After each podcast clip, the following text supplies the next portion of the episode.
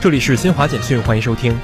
北京市延庆区五号在延庆奥林匹克园区发布冬奥可持续发展成果以及延庆区户外运动城市建设三年行动计划（二零二三至二零二五），助力京张体育文化旅游带建设，努力打造国际知名的休闲度假旅游目的地。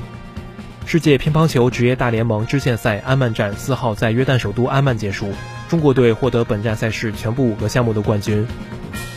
时隔三年。中国东兴越南芒街元宵节足球友谊赛再次在广西东兴市进行。这项赛事已成功举办二十八届，不断续写两国边民的友谊佳话。欧盟对俄罗斯海运石油产品限价机制五号正式生效，七国集团和澳大利亚也采取同样限价措施。这是继去年十二月对俄罗斯原油实施每桶六十美元的价格上限后，西方国家再次对俄石油产品出口采取限价举措。与此同时，欧盟禁止进口俄罗斯石油产品的制裁措施也于五号正式生效。以上由新华社记者为您报道。